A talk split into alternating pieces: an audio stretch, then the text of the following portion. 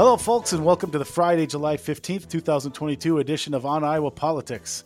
On the podcast this week, U.S. Senators Chuck Grassley and Joni Ernst on a federal abortion ban, U.S. Representative Ashley Hinson on abortion punishments, and J.D. Scholten is back on the campaign trail. Hello, everyone. I'm Aaron Murphy, the Des Moines Bureau Chief for the Gazette in Cedar Rapids. With me today are Jared McNett of the Sioux City Journal. Good morning, Jared. Good morning, uh, Aaron. This uh, this pod is your pod. This pod is my pod. Uh, this pod is our pod. Sarah Watson of the Quad City Times is here. Good morning, Sarah. Good morning. And also Gazette opinion editor Todd Dorman. Good morning, Todd. Good morning. Jared, now I have this pod was made for you and me in, in my head. Is that am I going the right place? Okay. yes. First up this week, Iowa's two Republican U.S. Senators, Chuck Grassley and Joni Ernst, were asked where they stand on whether Congress should enact a nationwide federal ban on abortions. Now, this hypothetical, of course, would require Republicans to regain control of all three legs of the federal lawmaking stool, of which they currently hold none. Um, and it also would require Republicans to have at least a 60 vote majority in the Senate in order to get around the filibuster assuming the filibuster is still around whenever this hypothetical scenario would kick in. Uh, but it is one of those questions that's being asked, in, you know, in this new post-Roe legal landscape.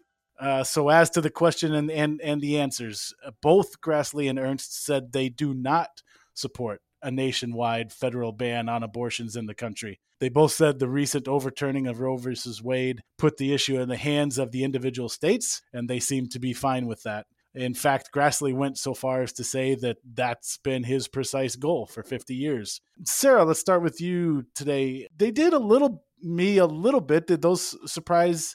Did those answers surprise you at all? Um, and kind of tandem question to tag on here. Please forgive the cynic in me for asking, but do you think that their answers would be different if they represented a state that is not controlled by Republicans and thus is unlikely to enact any abortion restrictions? Yeah, I think that's a good question. You know, when um, I'd asked Grassley, bef- like when the leak document came out, whether he supported a, an abortion ban, and he he kind of said, "Oh, well, I don't want to comment on that." But if you look at some of my past um, positions, I I would support leaving it to the states. And there was a, I think it was in the 1980s, there was a um, a bill that would have overturned Roe v. Wade that he supported. And um, so it didn't surprise me so much coming from Grassley, but from Ernst, um, there was some reporting that she was maybe part of a group of senators that was going to push for an abortion ban. Um, so that so it didn't really surprise me coming from Grassley, but maybe from Joni Ernst. But you know, you look at the polling. Um, if you if you take the U.S. as a whole, a majority of Americans think that abortion should be legal in some cases, some or all cases. And so, um, you know, if you push for an abortion ban for the whole entire country, that could, you know, embolden Democrats and, really get people um, fired up on the Democratic side to get to the polls.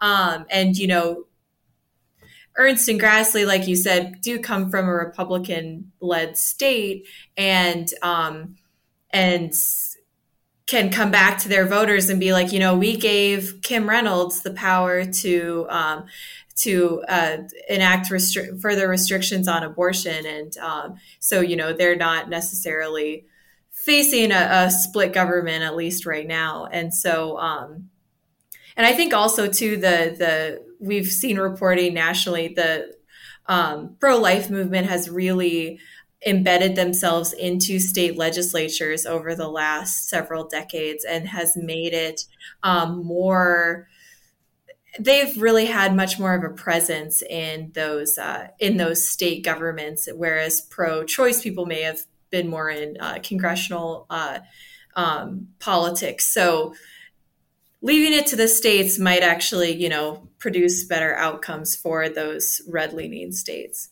yeah, that that's true, and yeah, I, I just can't help but wonder if if this was happening at a time when it was Governor Tom Vilsack or Chet Culver um, instead of Governor Kim Reynolds, would would Chuck Grassley and Joni Ernst be more amenable to you know a federal abortion ban. I can't, I can't help but wonder because yeah, as it stands Mhm. right now, they can punt that to the states comfortably because they know Iowa Republicans are going to do something on this uh, one way or the other. Um, Jared and, and and the other part of this is, and I'm just so terribly cynical and jaded. How, how awful that I ask. Uh, but there's also an element of this that feels like because because Sarah pointed out some some some good numbers there, and by taking the it's up to the states now stance, Chuck Grassley and Joni Ernst can say, "Hey, we got Roe taken away, we got the issue of abortion where we want it." But now it's up to the states to actually do something. You know, I I, I wash my hands of actually putting a, reg, a, a regulation or a restriction on the books.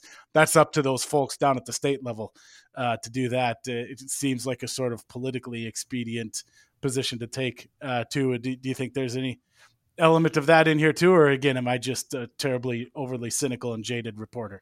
Well, no, I think there's a couple of um, just very like smart tactical reasons for this being the the approach at this time. Um, you know, they and their staffs can see the polling, which shows that a majority of people oppose the Supreme Court's abortion ruling. You know, and a majority of people think abortion should be legal. Um, and of course, you know, they're not beholden to what a majority of people say in a poll. That can be a little bit of the calculus. Now, circling back to what you were saying at the beginning, do I necessarily think they would give up the idea of a federal abortion ban if the party actually had the numbers to make it happen?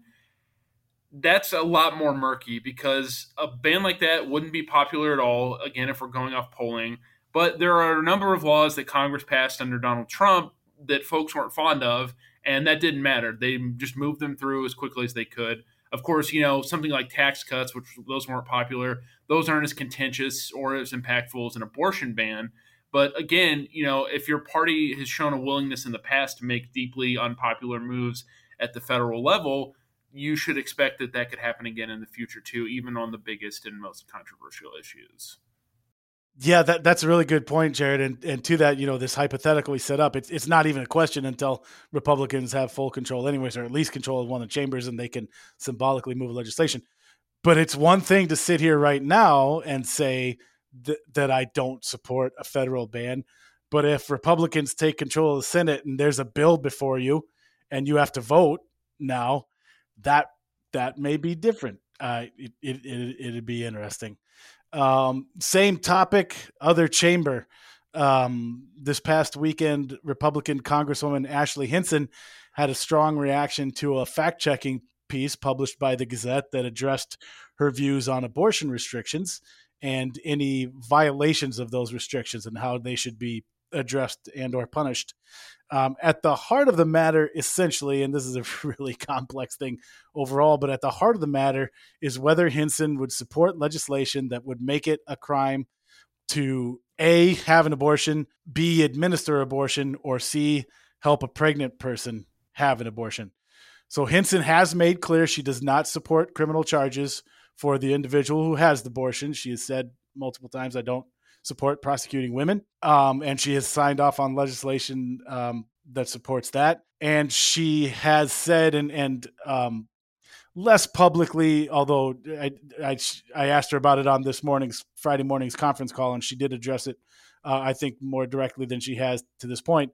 She does say that if a physician breaks a law on abortion, that that physician should be uh, prosecuted. So she's made those two elements clear. What's still a little bit more murky is whether Ashley Hinson believes that anyone who helps a woman have an abortion should be prosecuted. Her staff has been pointing uh, me to a vote she took on a, on a federal amendment very recently here that does say um, that that this bill should not be used to prosecute a person who helps a person having an abortion either. So so that does hold up in that sense. Uh, but and in the uh, it, to give full disclosure here, it's we're recording this at one o'clock ish Friday afternoon, and this is a story that is still in progress and that I'm still working on um, and asking Congresswoman Hinson's team about. She also voted for the six week slash quote unquote fetal heartbeat bill in Iowa. That does not contain protections for people who help people having an abortion. So she's essentially voted both ways on this, one way at the state level and one way at the federal level. So that out all the way. Uh, I hope you're taking notes. The quiz is at the end of the podcast. um, let's circle back uh, first, uh, Todd, about the the fact check thing because you wrote about this this week and specifically specifically Ashley Hinson and her team's response to the fact check. Um, and again, in full disclosure for our listeners, uh, just FYI, neither Todd nor I, uh, nor Tom Barton for that matter, who who couldn't make the podcast this week, none of us are involved in the Gazette's fact checking stories. That's a different team that puts those together. Uh, Todd, tell us what you wrote about all this this week. Well, it, you know, it seems like their her her team is very sensitive about how her position on this issue is perceived, and you know, because the you know it's one thing to be, you know, pro life and say that you want to save unborn you know, unborn humans. But it's another to sort of pin yourself down on the messy details of, you know, what that's going to mean going forward. So I think people want to, Republicans want to run on the issue. They want to celebrate the ruling. They, you know, want to cast it in in the terms that they're most comfortable with. But when you get into this you know these details about who's going to be prosecuted what's going to happen you know there are states where they're trying to figure out how to keep people from going to other states and and have abortions there are all sorts of conversations going on about you know punishments and civil penalties and and the ability to file lawsuits and so there this is all very sort of messy and so you know the, the fact check basically focused on you know, whether she wanted to criminalize abortion. It noted that she voted for the heartbeat bill in the in the legislature that that did have a section that said this cannot be construed to, you know, to, to prosecute women who have an abortion. Uh, but you're right; it was silent on on other things. It also has some exceptions for rape and incest right. and medically necessary abortions. But then she also is a co-sponsor of the Life Begins at Conception Act, which is a very broad piece of legislation that basically says the Constitution project, protects human life at all of its phases, including, I mean, basically from fertilization on. It does have an exception for prosecuting women, but it doesn't say anything about prosecuting anybody else. And it also doesn't have any exceptions like the legislative bill. So that you know, the fact check basically said, yeah, she she doesn't want to prosecute women, but it, there's a large gray area here thing, you know, because she sponsored this really broad legislation that that maybe other penalties could be in play for doctors and, and others who assist in abortion. Uh, so her her team got upset about that. They claimed that we were saying that she wanted to prosecute women, which the fact check, you know, said the exact opposite, and also that uh, we said that she hadn't made any public statements about you know the, the issue of whether other people should be prosecuted. They said that was a lie and pointed to a, a statement that was made when Roe was reversed that you know said nothing about this uh, this issue of further criminal penalties. So they're sensitive about it. They were eager to change the subject. And when you want to change the subject and you're a Republican, one of the best ways to do that is to start bashing the media and saying they're liberal and a bunch of liars and an arm of the DCCC, which is all was all said by uh, Jimmy Peacock, her chief of staff, and her campaign manager. Um, Thankfully, Todd, you didn't see any of those kinds of uh, things on uh, Twitter uh, tweeted at you or anything like that. Yeah, yeah. So I, yeah, I got tangled up in it because I ba- all I did was basically point out that what they were saying about the fact check wasn't true, and then then they went after me, and then Jeff Kaufmann came after me, and so it was a there. It was a big old big old home week. I mean, everybody was back together again, and we were all having a really good time. So yeah, and and and the thing I want to add because I, I, said at the beginning that we're not involved in the fact check, I do want to make clear that I absolutely support the work the fact check team did, and and Todd illustrated why they did a great job with it. They were absolutely accurate all the way through, and and I'll defend that team's uh, work tooth and tooth and nail. And certainly, at the very least, nobody's lying. That that was the thing that the line that particularly uh, upset me. I I know the folks on this Yeah. crew, um, and and there are no liars among them, um, especially when they're putting their work, their names on that work. Uh, so so I Well, in fact, big fan for yeah, fact checking is tough because you're, yeah, I mean, it's always a target. I mean, Mm-hmm. nobody likes to be fact checked and have, you know, get a bad grade for something they claimed or a good grade for something being claimed against them. No, you know, people spend, politicians spend a lot of money on pants. And so when, you know, we point out their pants are on fire, I mean, that's, it's costly. It's just frankly very costly. the but- pants budget just takes such a hit.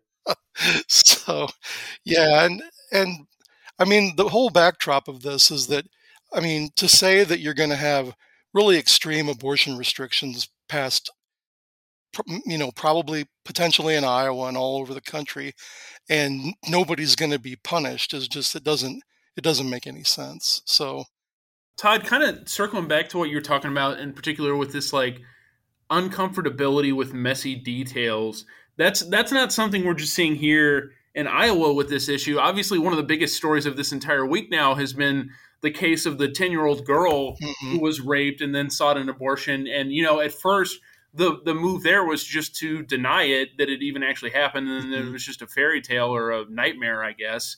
Um, and then once more details came out the you know calculus on that started to change and now like politicians that are getting asked about it that are not at all in favor of abortion like the you know the messiness has made them far more uncomfortable and the messaging has gotten a lot more muddled Well, yeah, when I saw the uh, the Wall Street Journal editorial, I mean, I'm an editorial page editor, and I I just I couldn't believe that they jumped that quick to condemn this like that. I mean, I mean, you know, this report came out, and I mean, this is a totally wait and see situation. I mean, yep.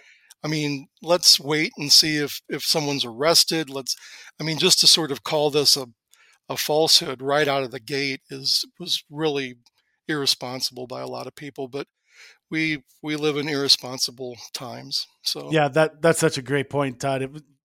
Because yeah, absolutely, it was a sing. It started as a single source story. So, so yeah, that that needs to be vetted. That that needs to be confirmed. But good lord, give it twenty four or forty eight hours, heaven's sake, before you declare the whole thing uh, phony. Wall Street editorial board. My God, um, all all of this stuff.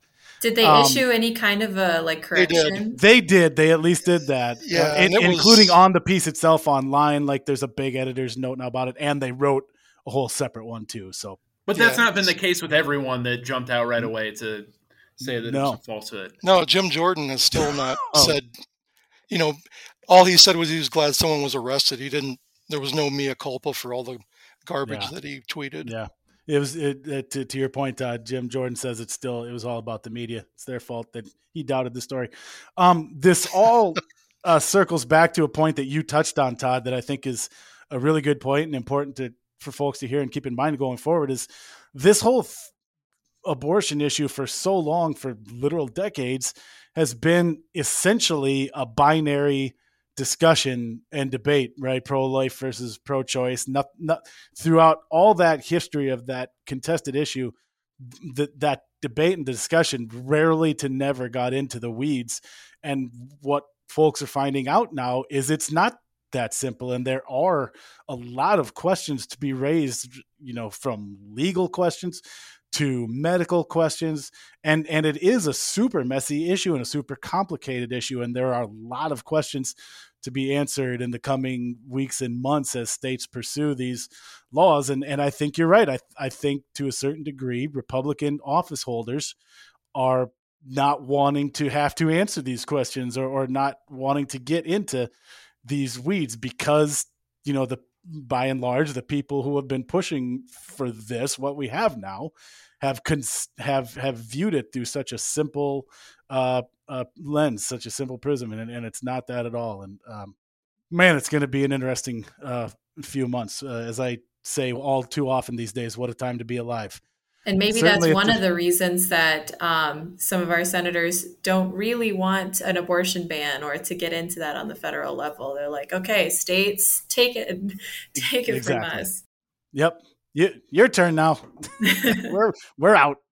Uh, obviously, much more to talk on this uh, about this uh, down the road. Um, Uh, the other thing we wanted to talk about this week, let's get off of that issue and onto the campaign trail where Iowa political journalists truly belong. Um, it's the return of Western Iowa's favorite Democrat, J.D. Scholten, the former minor league baseball player from Sioux City and man most responsible for Steve King being a former congressman. Scholten has joined the campaign of Democratic U.S. Senate candidate Mike Franken as political director. Uh, no small thing. Uh, Jared, this is your territory, so let's start with you. Uh, can J.D. Scholten help Mike Franken defeat Chuck Grassley? Uh, well, we're going to find out. Um, obviously, the most recent um, congressional pa- campaign that uh, Scholten ran himself didn't go the way that he had hoped. He lost to Randy Feenstra by 24 points in 2020. But, you know, in 2018, as everyone knows, against Steve King, he did way better, and he was only 3% or so away from the Republican in a district that now goes red by 20 points or more pretty much every single time, going back uh, cycle after cycle. So that's what he's pointing to, and that's what the Franken campaign is po- pointing to. They're using 2018 as a roadmap uh, for Franken in this cycle, but with Grassley being the focus instead of Steve King.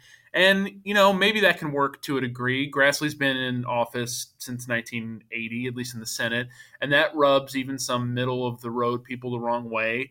And his disapproval number is at, you know, 43%, according to the register.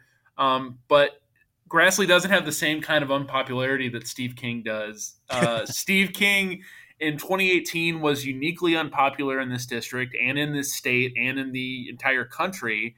And that unpopularity is part of what doomed him in 2020.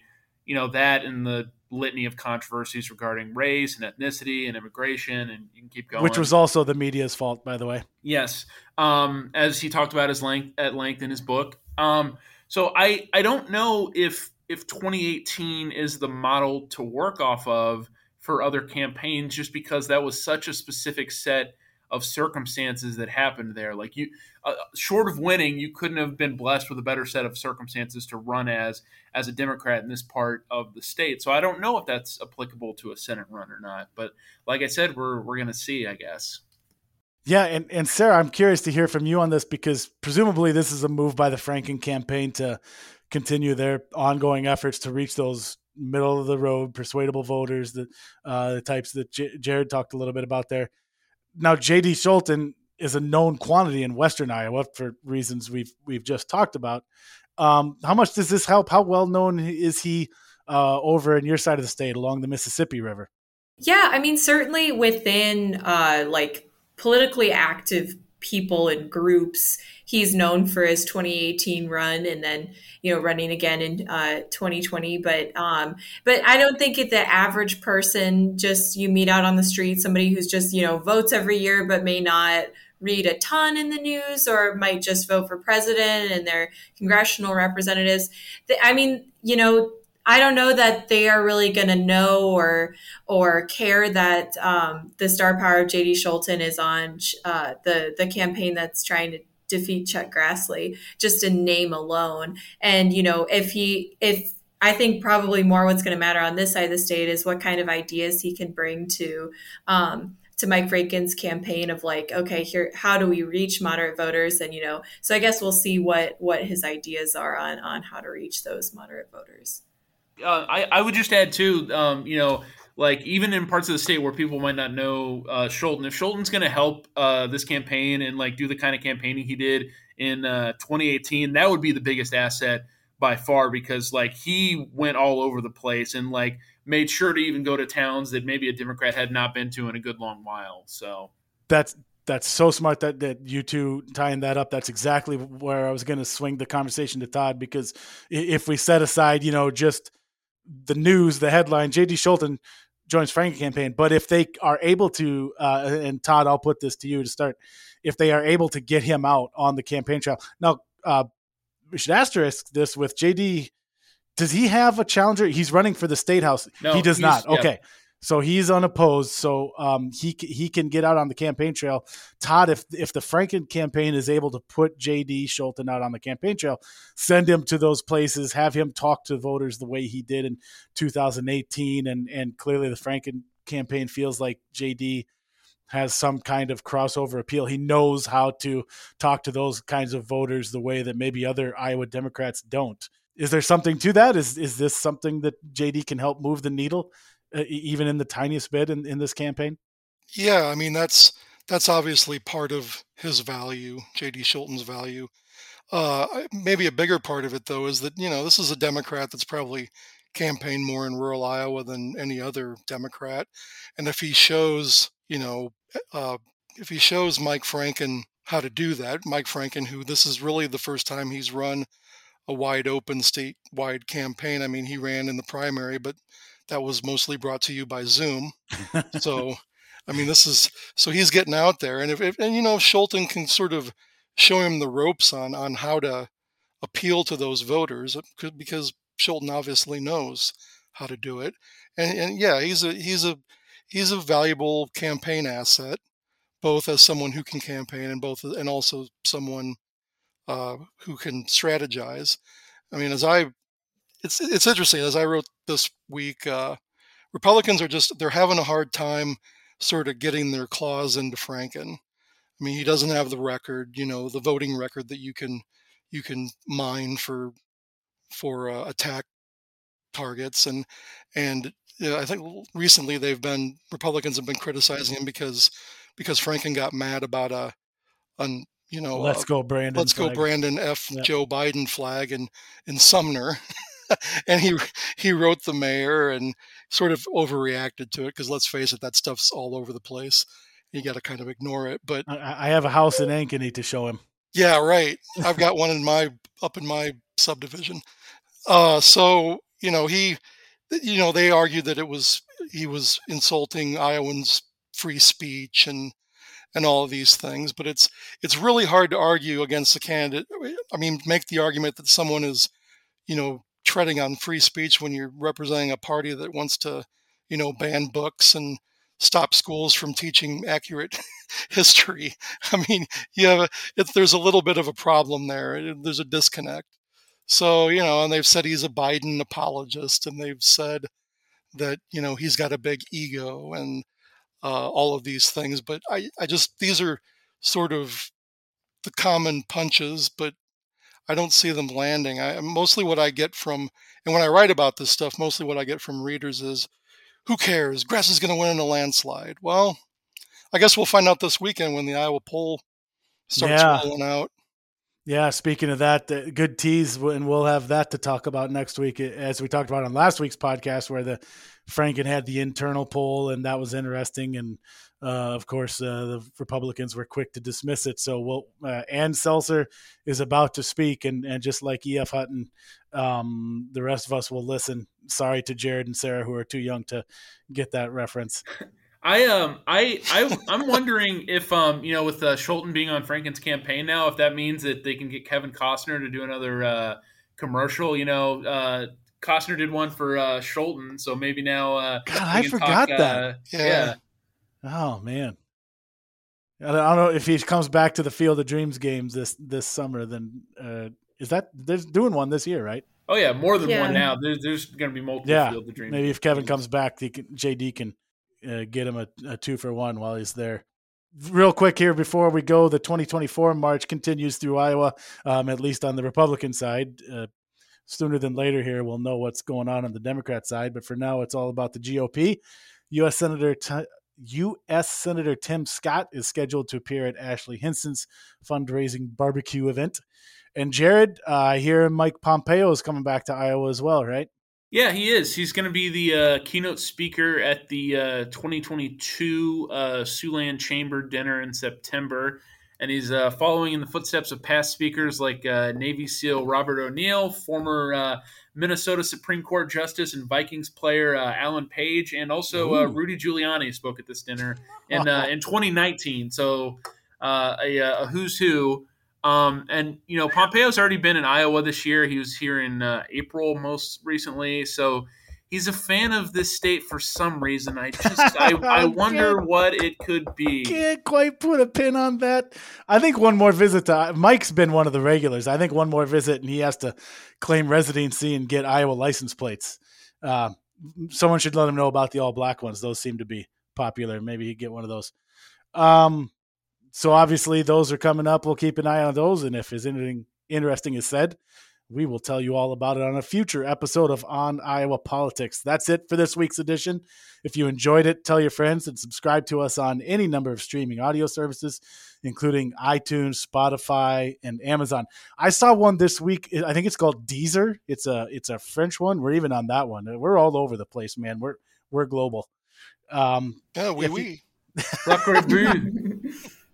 if you have any suggestions for topics to discuss or you just want to reach out to the team here, you can email us at podcasts at thegazette.com.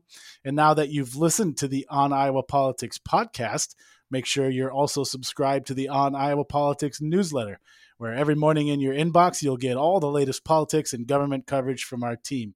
You can subscribe to that On Iowa Politics newsletter at thegazette.com. And don't forget that the work of everyone you heard here today can be found on the pages and websites of the Quad City Times, Waterloo Cedar Falls Courier, Sioux City Journal, Mason City Globe Gazette, Muscatine Journal, Council Bluffs Daily Nonpareil, and the Cedar Rapids Gazette. Basically, all the papers in the state. Milk and Eggs will play us out this week. If you know an Iowa band or musician who should be featured on our show, please send us a sound file. For Jared, Sarah, Todd, and our producer, Stephen, I'm Erin Murphy. Thanks for listening.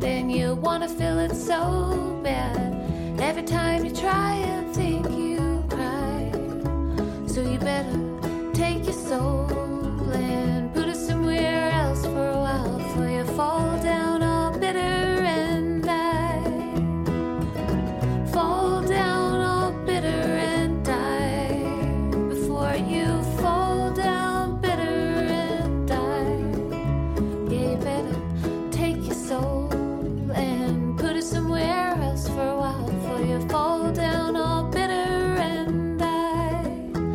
There's a hole in your soul from all the bad things you've done, and every time you think of it.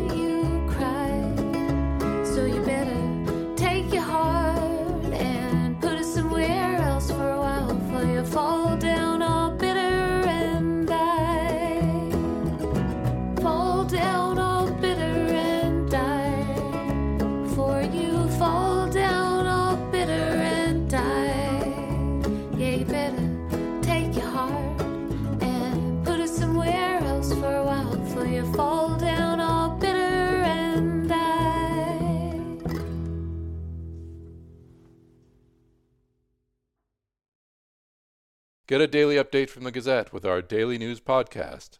Add it to your podcast player or your Alexa friendly device to get a bite sized local news update each day. Check it out at thegazette.com slash podcasts.